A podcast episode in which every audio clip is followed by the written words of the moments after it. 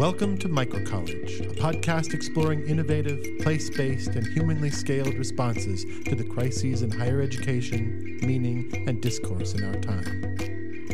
Everyone knows that colleges and universities are at a breaking point, but what can be done?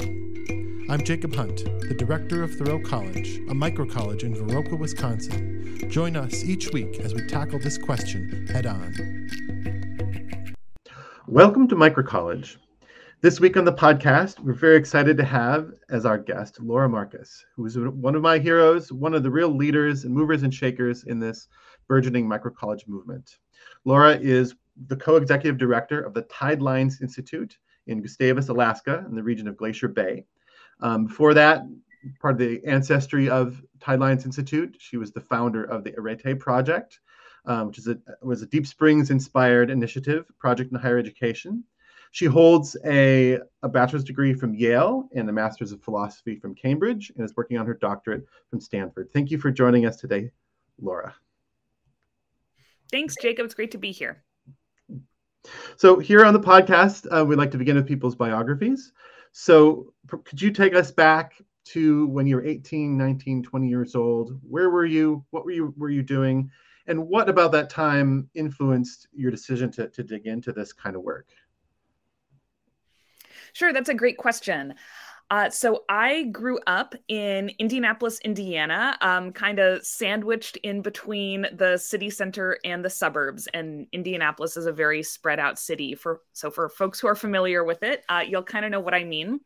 Um, I went to a huge public high school with about four thousand students and was really lucky to get a great education there. Um, I had some really wonderfully supportive teachers. Um, I got to take classes and basically everything that interested me. Um, so I have a lot of really positive memories um, of my own time in high school. Um, but kind of towards my senior year, and as I started getting more serious about my college search, um, that's really around the time that I started thinking seriously about education and specifically about what I wanted out of higher education. Uh, and during that time, um, a couple of my most important influences and, and interlocutors on the subject um, were my maternal grandparents, uh, both of whom were educators, um, and both of whom had thought deeply and seriously about um, education, both conventional and alternative. Uh, and so they have remained really important um, parts of uh, my educational journey and uh, my uh, intellectual community. Um, thinking about education um, up until their passings um, within the last few years and kind of the the big question that I became focused on um, around that time um, really had to do with what seemed to me to be this disconnect between the stated mission and vision, um, both of my high school, but also basically all the colleges that I was applying to, um, and the actual way that the education educational experiences were structured um, at those institutions. So, on the one hand, pretty much all of these schools were talking a really big game about education for service and leadership and citizenship and taking responsibility for a community and for the world and for the future. Um, and yet, the actual structure of the education at all of these schools seemed to have nothing to do with that. It was all about cultivation of this very individualistic um, vision of educational attainment. So, uh, having the highest GPA, having the most extracurricular activities, having the best leadership positions and the shiniest resume, right? That seemed to be the actual goal um, and that seemed to have so little to do with the stated goal of preparing people to really take responsibility um, for a community.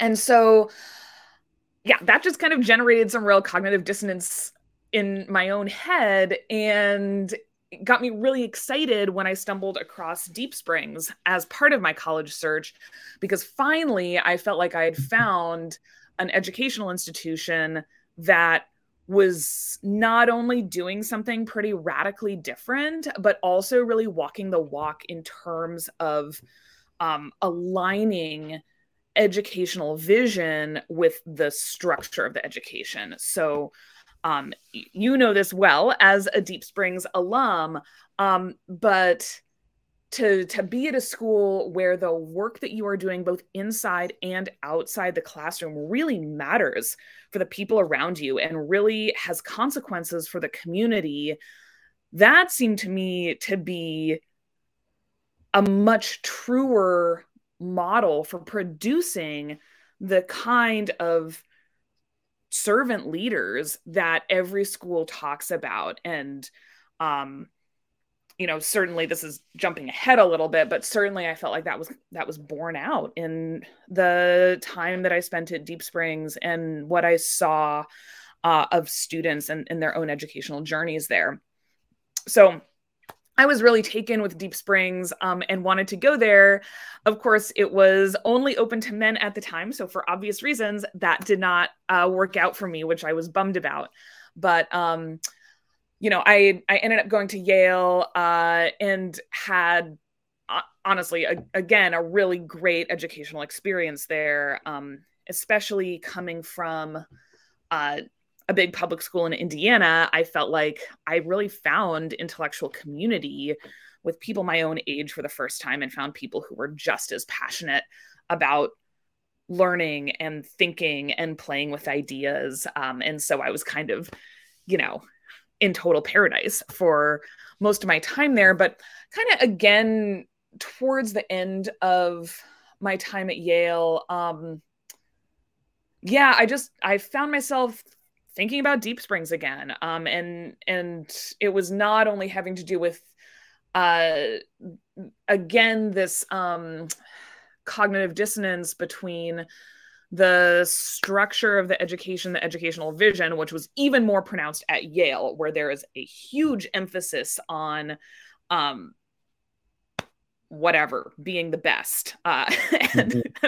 you know by that point it was getting the best job or making the most money mm-hmm. or getting into the best law school or med school or whatever um, so that was still very much the case and then the the other thing that i was really feeling at that time was just that and I remember having a conversation with a friend about this. Uh, just I might as well have been a brain in a vat. Like no part of my being was really engaged with the educational work except my brain and my brain was pretty happy at yale um, but the rest of me kind of felt like something was lacking so right again places like deep springs and places like i think a lot of micro colleges um, which offer in many cases a much more holistic um, education that engages the body or the emotional or spiritual life or or whatever um, that felt like something that was missing um, from my own uh, higher education for sure and and continued to be something that i um, was percolating on as my educational work transitioned from being a student to um, being an educator. Yeah, that you're precocious theorist of education. Clearly, at a very early age, thinking about about what is the outcomes and purpose of education, and I think that the linkage between service, which is so much trumpeted in the Deep Springs material, as you mentioned, many other schools as well, but clearly there at the core mission of Deep Springs and its relationship to the particular activities of being at Deep Springs College, which are the three pillars, right? The not only the academics, but also the labor and this and this self-governance, the life of community there. Um, that that does it's um, it is not quite as as linear as many educational theorists build their theories around, right? The life of the community is a very, very specific community there um, that I wonder, you know, so to, to, complete the story here, or to continue the story, right? You you were not able to to go to Deep Springs as a student, but that one of the things I admire about you is that never, that definitely hasn't stopped you from going to Deep Springs. you take it. How did you end up finding yourself at Deep Springs? Right. So, I this is like such a such a funny story and definitely i think the the lesson behind this for young people is that you should never feel afraid to send a really I don't know, ridiculously presumptuous email um, to somebody that you're interested in working for or with, because sometimes it might just work out. Who knows? um, but uh, kind of towards the end of my senior year, um, actually with this same friend that I had the conversation with about just being a brain in a vat, we we got into a big argument about Plato's Symposium, um, which we were both really into at the time. And, and the big question was can men and women read that book the same way? Um, and so this conversation ended up going on over a period of like multiple months, and we would kind of come back to it. And uh, I can't even remember where we landed on the subject, if we landed anywhere at all. But basically, the, the question of deep springs and single sex education um, sort of entered into that conversation somewhere. And so for the first time in, you know, quite some time, I started really thinking about Deep Springs again. And the outcome of that was that somehow I decided um, at the relatively tender age of 21 that if Deep Springs was not going to admit women, that I was going to found the Deep Springs that would admit women. and I sent a very impetuous email to the then president of Deep Springs, David Neidorf, informing him of this fact. And to my great surprise and delight, um, he actually responded very positively to that email and very supportively. Um, and I actually, I reread, uh, I reread that email not too long ago, and the email immediately following that was me forwarding David's email to this friend of mine with a whole bunch of exclamation points. That was the entire message that I had uh, to to add to that. But uh, David and I started talking. Um, that eventually led to my getting to go visit Deep Springs. Um, and this was right around the time that Deep Springs, uh, the the board of trustees had voted to transition the school to coeducation. So the hope was that that would happen in 2013. So I came away from my visit to Deep Springs, which was in early 2012, with with an offer to come back. Um, as staff that fall to help with the transition to co-education. So I eagerly accepted that um, and started there in September 2012, um, mostly working on student recruitment. Um, so trying to recruit the first co-ed class uh, to the school, but then also serving. I was on the applications committee. I was on the the transition committee. So you know, figuring out things like advising and sexual harassment policies and how are we going to do bathrooms now mm-hmm. um, and and all that sort of thing so that's how I, I ended up there um, and that's kind of what i was doing um, at least for the first year that i was at deep springs but i was really lucky to be able to kind of get to imbibe from the general environment and shadow a class and take horsemanship and participate in the the um, the day-to-day life of the college and the educational life of the college um, as well as just sort of you know my own little corner of administrative work so that uh, i'm wondering about what you you you you developed a strong concept of deep springs about that point by the time you actually ended up in the valley. And i'm wondering how being there you know how is that complexified or or changed by the direct experience of of, of, of doing the things you just described? Yeah so i think um I I had these like very idealistic visions of what Deep Springs was and I think in some ways those were borne out and then some. Um, and one example of this is I I remember my very first APCOM meeting that I went to, and my previous job I'd I'd been in uh, DC working for I would say like relatively dysfunctional, tiny environmental nonprofit, and that was yeah that was not my jam. I didn't really like dc that much. But um but coming to deep springs and just watching this like 20 year old run this meeting so efficiently productively humanely it just seemed like how does a 20 year old know how to run a meeting better than my 40 something boss in DC who's a professional wearing a suit and this guy is like maybe 20 and like a beat up Carhartts and whatever, like coming from his Hegel class. So I was deeply, deeply impressed by um, what self governance elicited from students and what that kind of responsibility actually called these very young people up to. Um, because they they fill pretty big shoes and make pretty big decisions and they do that really well um, for people so young. Um, i think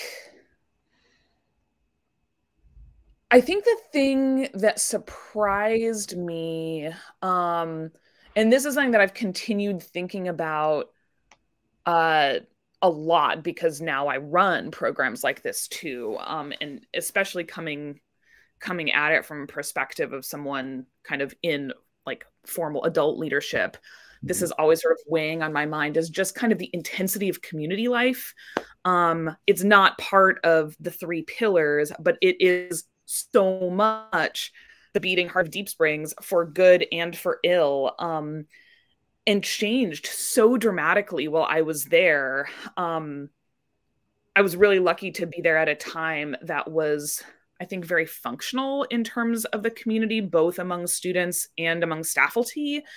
Um, but I think it was at a moment where that whole community was just kind of transitioning from like out of a state of dysfunction. Um, and it was really remarkable to see how just the individual personality is present so significantly changed the experience of living and working there, um, even over a short period of time. Um, yeah. So that's that's something very much at the forefront of of my mind now. Um, especially at the beginning of our of our admissions season uh, at Tidelines, is uh, what it takes to build a really functional, um, really generative um, and supportive educational community um, and and how to find those people because it uh, it's not easy um, from the standpoint of you know sort of like a written application or, or even an interview uh, and i think it's something that deep springs grapples with um, all the time as, as i'm sure we all do Thoreau College is a leader in an emergent movement dedicated to the renewal and revitalization of higher education through the creation of new, humanly scaled institutions with holistic curricula known as microcolleges. Thoreau College, higher education for the whole human being. Yeah. Yeah, that's great. So before we go too much deeper into this, I guess I want to to zoom ahead a little bit. You had uh you had this, you know, this you know attraction to Deep Springs uh, as a student, as a young person. Then you got to have this experience there as a staff person. You know, really kind of ground truthing some of that, and must have you know borne up enough to, to want to continue this idea of, of, of building something like that uh, in a new place. So there's the Arete project, which which ran a series of summer um, programs in California and North Carolina, eventually in Alaska, um, with you know, primarily people who were in universities somewhere else. Um, initially women, and then also a co-ed group in Alaska. That I've got that all right. Yeah. Great. So that's fascinating story, and and I've enjoyed following it. I, I, wanted to, to to jump a little bit to where you are now, and if you could describe the Tidelines Institute. Um, yeah, let's start with with where it is, and then and then what what is the nature of the programs that you're running there? Absolutely. So, uh, Tidelines Institute is an educational nonprofit um, based here along the Icy Strait Corridor uh, in Southeast Alaska. So, this is the northernmost entrance to Alaska's Inside Passage, which I think a lot of folks are familiar with. Um, we uh, operate out of two campuses one here in my new hometown of Gustavus, Alaska, which is the gateway community to Glacier Bay National Park. Um, it's a town of roughly 500 people.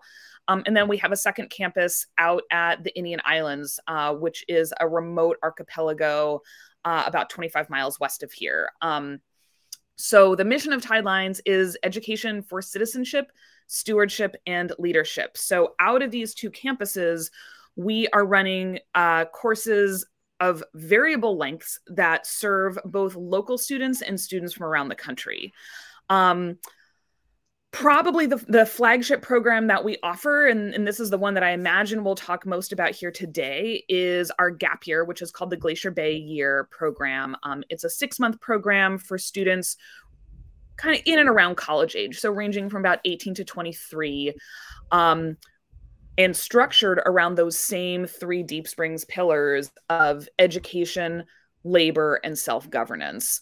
Um, so all of our students who come to this program are partaking in all of those. And and i think one major distinction between uh, the gap year program and and deep springs is that we have a fairly substantial place-based focus. So um, it's certainly not true of all of our courses but many of our courses are trying to acquaint students um, in a really uh, both both deep and broad way with Southeast Alaska um, and and with the kind of Pacific Northwest generally. So that includes courses on you know local field ecology, Tlingit culture and history, um, just general kind of um, ethical, political, and historical uh, approaches to this place. All of that has factored into to various courses um, that we've taught here at Tidelines. And then, um, you know, there are some others as well that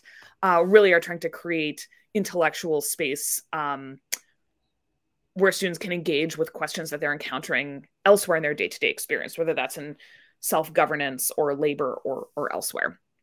Mm-hmm. Um, so it's th- this program has sort of been my baby and the one that I've been most excited to create and to run for years um, because I have I've just been so taken by this educational model, but have also seen how much it requires in terms of time, especially for self governance, in order to get students to a point of familiarity with the place and the program and the people that they can actually take responsibility for it. Um, mm-hmm. So this was much harder with a one or two month program, such as I was um, running under the auspices of Arete.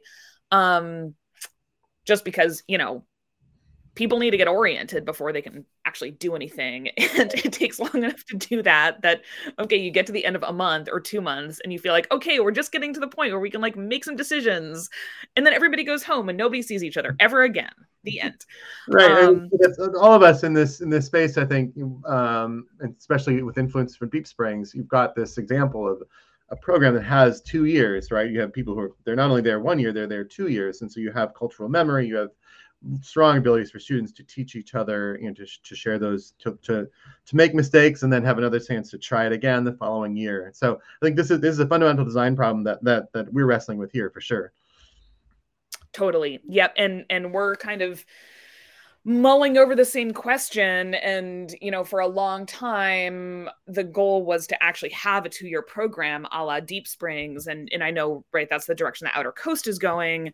Um and then we were talking about okay can we have like a year long program? But you have a you know a cohort that starts in january and a cohort that starts in july. So there's always sort of you know by the time one group shows up there's a group that's already been there for six months who can show them the rope for like the subsequent six months. And so these are all things that are kind of in the hopper right now in terms of program design. Um, this is like neither here nor there but like we have to get our infrastructure to the point that it can support that before we could make that move and and then there's the bigger question of whether that will actually work and we can find the students to fill those positions right. um but yeah that uh it's not as as rich an educational experience when it's wholly iterative, which is the only kind of program that we've run, just because when you have those overlapping cohorts, it creates so much opportunity for peer leadership and learning. Um, and it's, yeah, that was the amazing thing about Deep Springs is that so much of that responsibility was devolved from staff members to students, right. and the students just did it themselves. Second years would teach first years, and um, and staff weren't involved or if they were it was sort of on the periphery. And um man that's like such a great learning experience for students and and one that i think is hard to recreate unless you can give it that kind of time and unless yeah. you can get the students to commit that kind of time. Yeah so where are your students coming from? Again the, the, the size of the cohorts are, are how many so right now it's a, it's a super small program. The the gap year is only six students. Um, we hope to expand that to 12 to 15 starting in 2024. We're um, completing a, a new educational building in 2023, which will allow us to have a little bit more breathing room on campus. Right now we're in pretty close quarters. Um, but uh but yeah once that happens i think we'll we'll up our numbers a little bit and students come from all over the country um because it is a six month program we can't admit international students right now unless they're coming in with their own visas that will allow them to be around for six months. We're not kind of at the point where we can sponsor those yet. But yeah, this year, you know, we had a student from New Jersey, a student from Michigan, a student from Kentucky, a couple students from California, and a student from New York. Um, so yeah, kind of a pretty pretty even geographic spread. Um, and then alongside the gap year, we also run um, a series of short courses. Um, that is, those more serve students from particular partner schools that we work with around the country, um, and then students who are based uh, in Alaska and kind of around the Pacific Northwest. Mm-hmm. And the age profile of your of the of the the year students are are they, are they college age, like 18, 18 to 23. So we take students who are anywhere between right out of high school all the way up to right out of college. Okay. And this is a program that begins in early summer, right? yeah, it does. Usually right after through like why that is, but can you just say explicitly like why would you have this? It goes from from late May to November. Is that right? Yeah, yeah. And basically the the reason for that is so that students are here during the bulk of peak season in Alaska. Um, the very first gap year we ran started in January and went to August, and that was pretty intense. There was snow, a lot of snow on the ground for the first four months that students were in Alaska. And, you know, when they showed up, we were getting like four or five hours of daylight. And, um, yeah, it was not it the best way to start a program. Um, so even though it's a little bit challenging vis-a-vis graduation schedules and all that, we um, did bump um, the start of the gap year to May and end in November, so that students are around for you know all of the summer hubbub, which allows us to you know do field trips because the ferry is running reliably and go up in Glacier Bay and just like generally be outside um, because yeah, fall and winter can be kind of intense. Actually, winter and, in early spring are probably the most intense. Um, students are are around for the fall season and fall is my favorite time in Southeast Alaska. It's so rich, it's so abundant. The salmon are running. Um, the berries are on the bushes. We're harvesting the garden, um, and and our first gap year students missed all of that because they were gone um, by mid August, and so um, I think it's I think it's a much better schedule um, and allows students to sink in much deeper um, to to have them made in November, even though it doesn't quite align with the academic calendar. Yeah, yeah. So you, you started to say a few of those things. but So the, the, labor pillar there is, you know, really shaped by the place in so many ways. Can you say a bit more about the specific things that that the, the students are doing during that in that kind of pillar of the of the program? Yeah, for sure. So so both of our campuses are are more or less working homesteads. Um, so students are divided up uh, right now into three uh, different labor teams. So there is a labor team that's kind of farm and garden. So they are working on the farm and garden with our garden educator and, you know, growing the bulk of the produce that we eat over the course of the summer, um, caring for our flock of ducks and chickens. Um, we're always talking about whether or not we're going to start another small animal operation, but I think that's probably a couple years down the line. Um, there are students on our construction and maintenance team. So generally, they do kind of one big uh, construction project a year. So this year it was a bike and gear shed. The year before that, it was our kind of chicken coop and garden shed. Um, I don't actually think we've pulled the trigger yet on exactly what it will be for 2023, but something kind of in that line so st- students can learn kind of basic construction and framing skills um, and then the rest of the time you know they're doing minor mo- motor maintenance or splitting firewood or kind of the other work that it takes to, to keep the place running. Um, and then we also have students on kitchen team who are both preparing a couple of meals every day and then doing other kitchen projects like making sourdough and fermenting kombucha and you know transforming berries into jam and salmon into smoked salmon and all that good stuff yeah, amazing, amazing. Only some some things you can only do in a few places in the world. so yeah, um, great. So I think um, something I wanted to take the, a, chance to bounce off of you, Laura, is something I've been working on. You know, um, so we we've been you know participating for a number of years in this this loose movement, which is I think taking some steps towards formalization or just a wider um, like awareness, um, whether we call them micro colleges or I don't know how what what how would you describe how do you describe what you're doing to to other people? Is there a word that you use? this has been like the question because back when we were running like one and two month programs um, through Arete, everybody would call us a summer camp. And i was like we're not a summer camp. Um, so that was a sort of constant frustration. I think one of the sort of puzzles for us has been figuring out where we fit into the higher ed landscape and how we articulate exactly what it is that we're doing in a way that people will understand. Um, because i think that you know running the summer programs through Arete was kind of a puzzle for students and parents and everyone else um, as much as uh, as much has been um, for uh, for us. So I think that we've kind of landed on the gap year nomenclature just because it's something that is very understandable and current right now. Um, ever since I can't remember which one of Obama's daughters took a gap year, but one of them did. And then ever since that, ever everyone has been like into gap years, which I think is actually a really good idea. I think most people kind of need a break between high school and college or somewhere in that space. Um, I kind of wish I had taken one.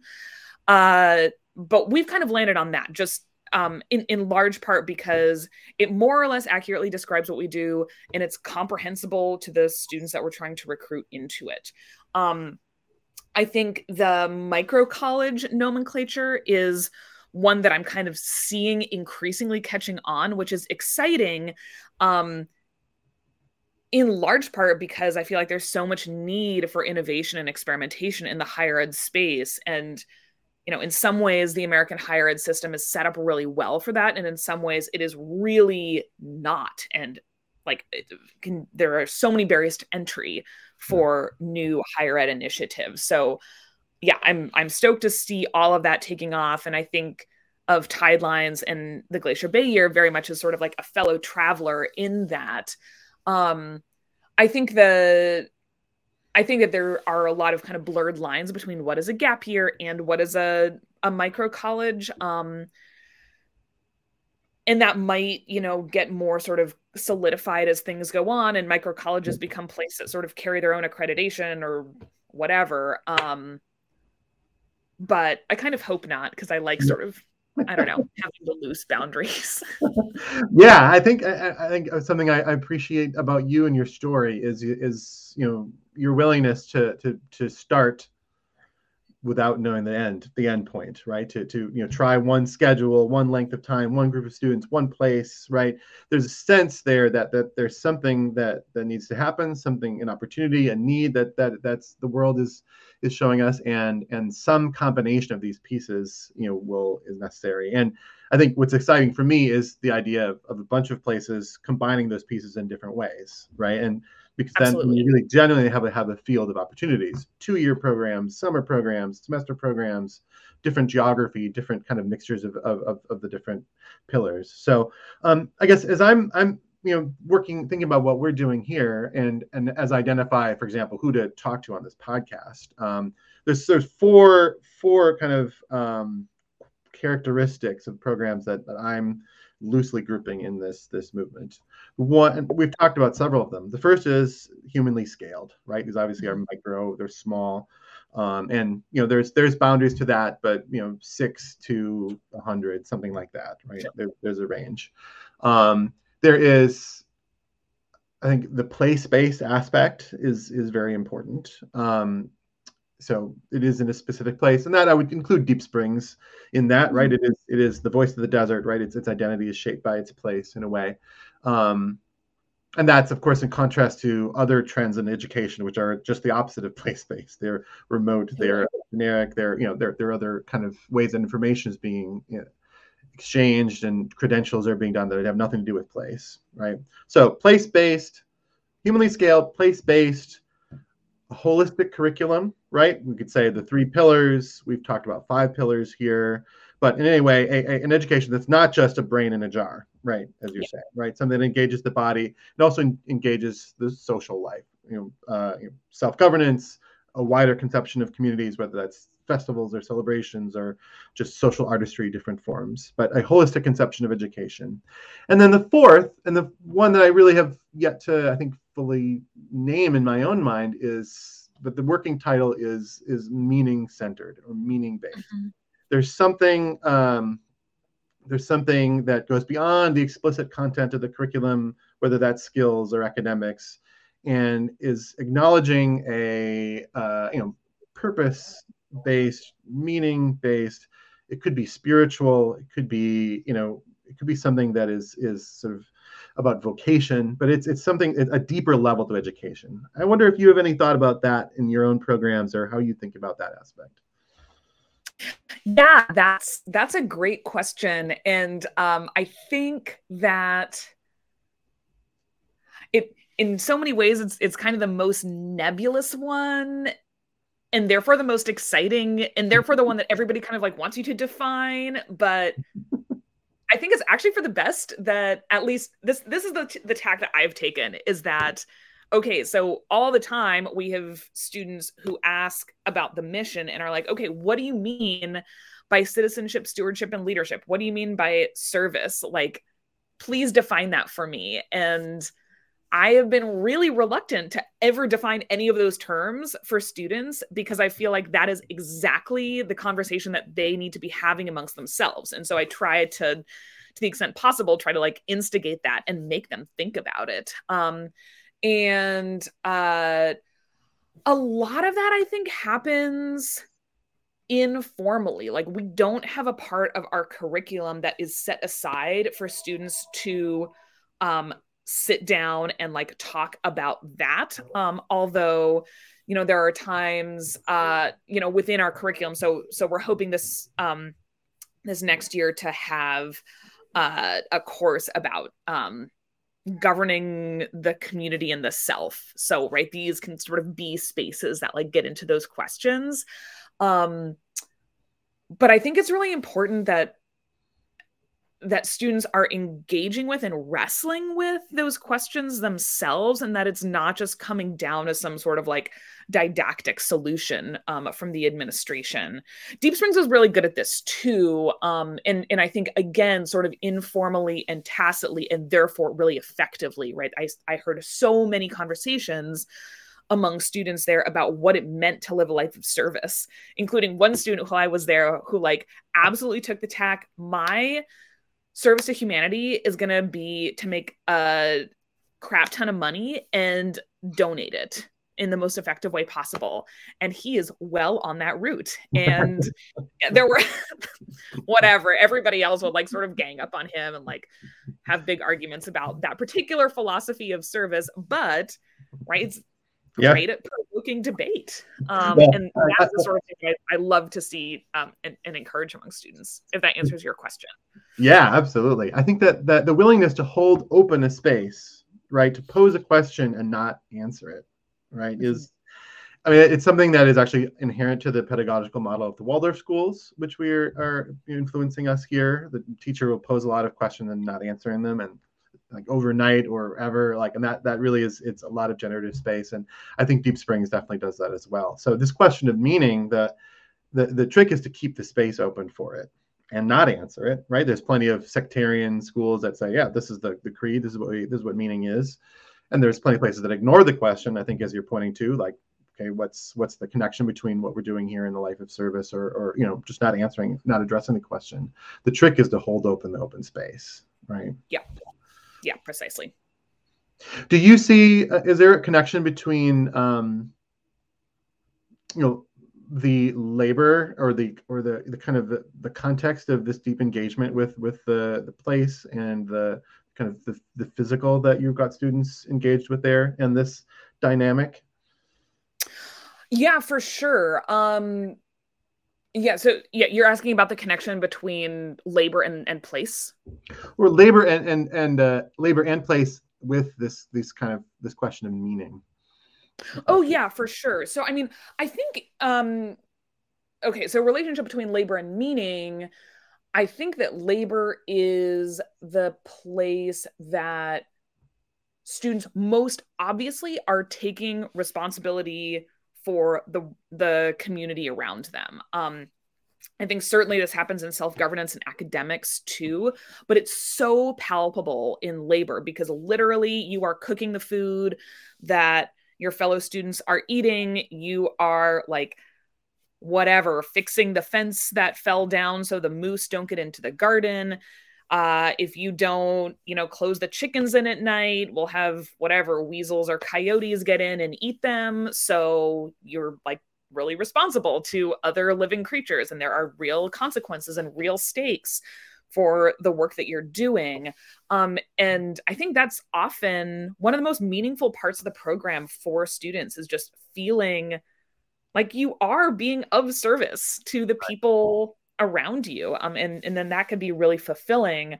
Um likewise i think that you know many of our students are coming from educational backgrounds where they have not really ever been asked to do anything with their hands or like exist and manipulate the physical world in any kind of like meaningful way um so you know for students to learn how to use a driver, fix a toilet, uh, cook cook a meal, uh, boil an egg, right? Like any of these things, um, I think is is really meaningful as well, just because it's taking you into a plane of existence within and engagement with the world in a way that is, I think, increasingly closed off to a lot of people who live in urban environments and just sort of like live a modern lifestyle where you know you just call the plumber if your toilet's broken. Um and then in terms of of relationship to place um i think that the meaning element is there too just because you know one of the things we heard s- from so many students this year is wow like being so engaged with place here makes me realize how disengaged i am from yeah. place at home and like I love my home. I grew up there. You know, we had a student this year who was like really committed to living in Appalachia and like loved it there. That was her home. She wants to like make make it better in all of these different ways, but she was like I cannot even identify like two dozen plant species in Appalachia. I now know so many in Southeast Alaska. I really need to like make an effort to learn this when I go home so that I actually can learn my place. Um, and i think that's super meaningful for students too yeah yeah absolutely that sense of being placeless is very closely connected to being to to be meaningless or to to have yeah. a lack of having an absence a real sense of void yeah can you talk a bit more about you know one aspect of being place based at least for us here is an engagement not only with the the land and the wild animals and the plants but also with the human communities can you talk about totally. how that works where you are yeah, absolutely. So um, that happens kind of in two primary ways. So we're um, a, a, little bit about local history and geography. So we are here in Tlingit Ani, which is the ancestral homelands of the Tlingit people.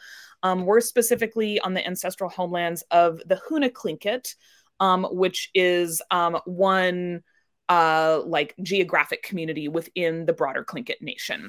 Um, and that encompasses both of our campuses, both here in Gustavus and then out uh, on the Inian Islands. Um, there was enduring Tlingit presence here in the area around Gustavus um, until about 1750, when a major Little Ice Age glacier um, kind of advanced extremely quickly and pushed that community out of the area because literally everything became covered with ice. Um, and so they dispersed and and settled um, in what is now the town of Hoonah, uh, which is across Icy Strait from us, so across this kind of uh, thin body of water that that separates us. Um, and then when the glacier receded in the early 20th century, this area quickly became colonized um, by by white settlers um, and remains a pretty white uh, community, which is one of the challenges um, for Tidelines in that we have a pretty diverse student community and we're bringing them up to a pretty white, pretty rural um, Alaskan town, which uh, it can be a, a pretty daunting thing mm. to ask of students. So we we can talk more about that in a bit. Um, we certainly have students engaged in a variety of ways in the Gustavus community, especially now that COVID is kind of kind of letting up, although continued to be a little bit of an issue this summer.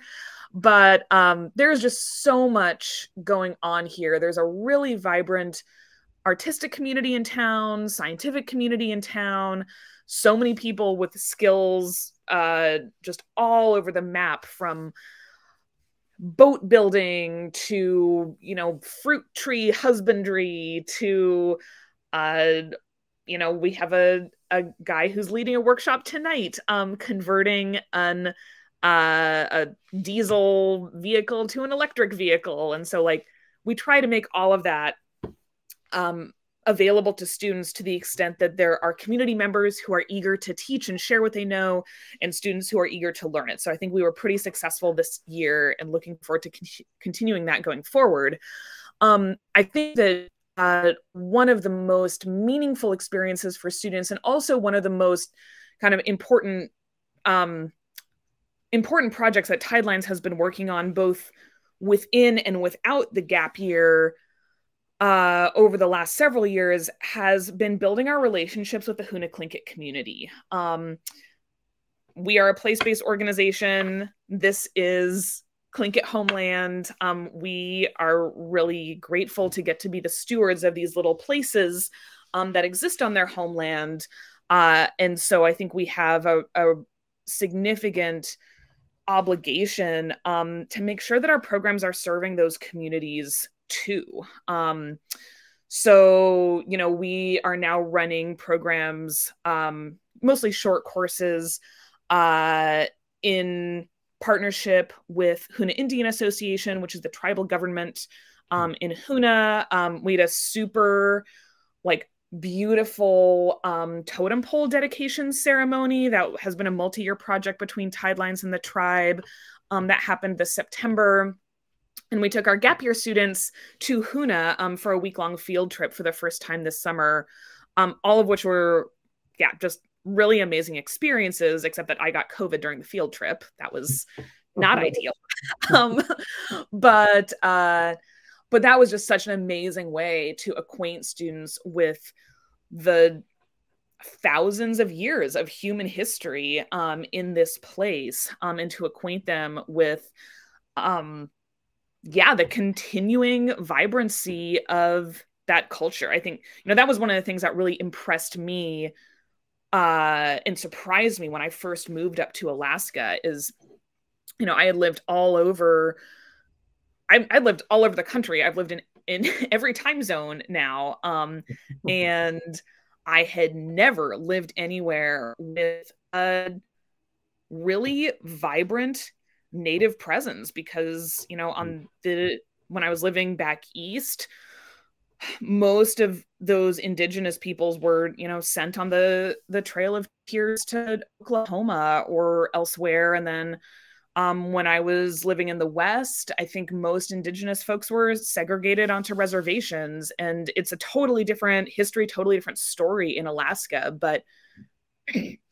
Alaska Native culture is like front and central and a part of kind of everybody's day to day experience just of living here. And that was totally novel for me when I first came here. And I think totally novel for students too. Yeah, it sounds like it's a really unique kind of mixture of, of cultures there in, in, a, in a really special place. Yeah. Yeah. Yeah, it is. um, yeah, so we are we're kind of heading up towards the top of the hour here, and um, Yeah, I guess I'm wondering. Um, yeah, just, uh, you're a person I want to ask the, the big questions to. Like, where you know, where does this this movement go? Like, what what what what what would be your hopes be for for uh, if you were looking out 20 years into the future what what is what is a, a, young person you know finishing up with high school what what would they have to choose from or what, what does the landscape look like if you had your say yeah this is a big question and um i actually i'm i'm terrible at at answering questions like if i could just like design everything control everything um i think in large part because I am a really pragmatic person and I actually have a hard time I don't know, spending mental energy on things like I don't think can be done. Um so I think so so so I guess I'll kind of start from the like pragmatic side of things and go from there. I think that the big factor is going to be what happens in the higher education space generally. Mm-hmm. Um and that is going to determine a lot of where the micro college movement can go and a lot of what students feel they can do um, so the other kind of important uh, person in my family with whom i talk about education quite a bit is my dad who was a higher ed strategic planner for 30 years hmm. and uh, his read on the situation is that uh, higher ed in the us is a bubble that is going to burst any second, just like the housing bubble did in 2008. Um, because what students now demand from colleges is an incredible amount. What colleges charge is an incredible amount. Mm-hmm. The debt that students are burdened with is an incredible amount. And all of that is just unsustainable. And something has got to give at some point. Um, so, you know, it's a really, I think it's a, a really live question whether the next 20 years are going to be an amazing time for educational innovation. And there are signs that it is, right? With all of these micro colleges starting to crop up and people really pushing back um, against the educational mainstream. I think the the incidence of folks taking gap years is a, a good indication that people are looking for different things educationally. Um, on the other hand, there are some worrying signs in that direction too. I mean, we're we've lost a few pretty well established alternative colleges in the last few years. Green Mountain College, Hampshire College, Shimer College, um, Sweetbriar. I actually can't remember how the Sweetbriar story ended. If they ended. still going. Marlboro still, College. I'm sorry. Marlboro. The, uh, Marlboro. Yeah, yeah. I I knew I was for, forgetting one. So it's like ugh, if all of these kind of better established institutions are not able to make it right now, what is going to happen with micro colleges? Will will they be able to sustain themselves and thrive and grow? Um, and I think the I think the jury's a, a little bit out on that. I think um, yeah, I think a lot depends on what happens kind of generally with the economy. Um, and and i think to to what extent micro colleges can make themselves uh, accessible and affordable and offer a value proposition that students are willing to swallow. Um, that is like such a sort of like non-inspiring answer but that is that is like the big question that i'm thinking about um kind of long term in higher ed yeah, yeah, it's it's an exciting and, and, and dynamic time, right? You could say it's, it's, Silicon Valley. People like to say a lot of disruption going on. Um, yes. um, and uh, yeah, I mean, my sense is that there are, um, yeah, there's certainly challenges. There are also real opportunities. I mean, in the the the those the established four-year institutions that you mentioned, you know, they they were tied to a particular model that was very expensive, right? And that's that's not just them, but but many many institutions of higher learning are you know are that's part of the part of the part of the structure that that uh, change needs to come to. And um, so smaller institutions, more flexible institutions, different lengths of period time, like that that seems to be part of the part of the mix, at least in in my my sense. Totally. Yeah, maybe like so that that that's like yeah, you're you're a pragmatic thinker, and I really can identify with that too. Um, so I I, I think it is it's a good challenge though to think about where um what is what is a, a, a, really healthful landscape look like? And this is where I, I found the the the uh, the Scandinavian folk high school story so influential and important because um, yeah, I think there is a model of of of a model of, of sort of non-competitive higher education, place-based, you know, all these things we've been talking about that had a real historical, concrete impact on a particular set of societies. Um, so maybe like as we as we come to the end here, I think you know you, you, you, stewardship, citizenship, you know these are part of your your outcomes there. How do you see you know, your your your students students who go through your programs? How are they? Uh, how would you hope that they act in the world when they leave Gustavus? Yeah, that that's a really good question to end on. Um, I I I take a really kind of long view of education. In fact, so my my husband is a co-director of Tidelines Institute. And we we talk about this all the time because he is um he's a, a climate scientist and activist and really focused kind of like on okay, we need to be producing climate leaders like now. And so that is a super big focus of all of the short courses um, which is kind of his wheelhouse whereas i spend more time at the gap year. Um, so you know i think there's i think that there are models of education that very appropriately are focused in a very concrete way on getting students from point a to point b. Like you know x y and z about the climate now and by the time you come out of this course you will know A, B, and C, and you will be able to act in the following ways. And the hope is that you will. Um, my approach is like is much more focused on the long term and therefore much more nebulous. Um, and, and it makes it challenging when people are like, please measure your outcomes right. on like a scale of one to 10. And I'm like, okay, I guess we'll try to do that. Um, but uh but i i would be happy and have been happy to see our students take on leadership positions and take careers in a super wide variety of fields um you know we do have an alum now who is uh, in the leadership of the Sunrise Movement. Um, we have an alum who is an officer in the Marine Corps. Uh, we have an alum um, who uh, you know, just got a full ride to Oxford to study literature. Um, we have an alum who is like working on um, like methane emission capture technology and like um actually I, that is one of the short course alumni. I shouldn't i should not claim her as a i'm thinking generally about tidelines alums. Um but uh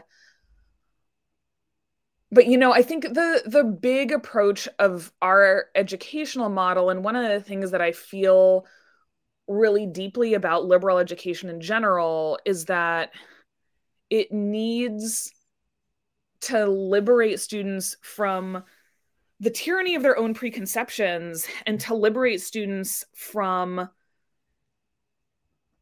the the right the prison of the status quo right? Like assuming that the way things are is just like the way things are and will be and should be um we have no idea what problems we are going to be facing in 20 years or 50 years or maybe we have some idea um and to the extent that we do those problems are really big um and we are going to need students who can think really creatively and empathetically um, in a whole variety of different trajectories. So that's I think the the educational goal that we are trying to to lead our students towards is just to have that depth, clarity, creativity and empathy of thought that they can apply to whatever the pressing problem seems to them to be um, and how we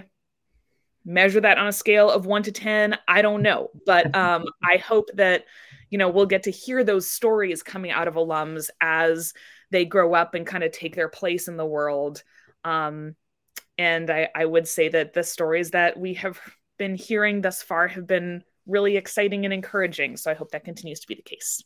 Yeah, I think it's. It, I don't know we'll ever know how to measure it, but I think you know we we'll know how it looks um, because I think what I would just observe is that you are modeling that really well, right? The idea of like seeing a big problem, having some sense of the the outlines of it, and sticking with it continuously for a long period of time, flexibly, resiliently, you know, creatively. Um, so again, I, really appreciate you you taking some time to talk to us today. Um, you're, you're, I really admire your work and your tenacity. And um, maybe yeah, can you just say your the program is, runs from early summer to to late autumn. Um, if people are interested in in joining the year, what's the application like, and, and when do they need to to be in touch with you? Sure. So all of the application information is available on our website at tidelinesinstitute.org. Um, the application deadline is uh, the end of the calendar year if you want to find out early, and otherwise, uh, it's February 1st. Um, it is a pretty straightforward written application demographic section, what you major in, where you go to school, um, and then two essays um, and a creative or kind of additional fun supplement. Um, and then we'll do interviews probably starting in about a month or six weeks uh, for students who apply by the early deadline, and then a little bit later for students who apply by the February 1st deadline. Um, we ask for references, and that's it. Um, we also offer 100% uh, financial aid um, based on need. So, yeah, hope that uh, finances will not be a barrier for any student who wants to apply. Awesome. Amazing. Yeah. So this is uh this is we're recording this in in mid December 2022, and um, probably this will be our, our first podcast uh, posted at the very beginning of 2023. So that February 1st deadline is the one for people to look for, and I really can't uh, imagine a better person to start the year talking to here. So thank you, Laura. Thanks, Jacob. It's great to see you. All right.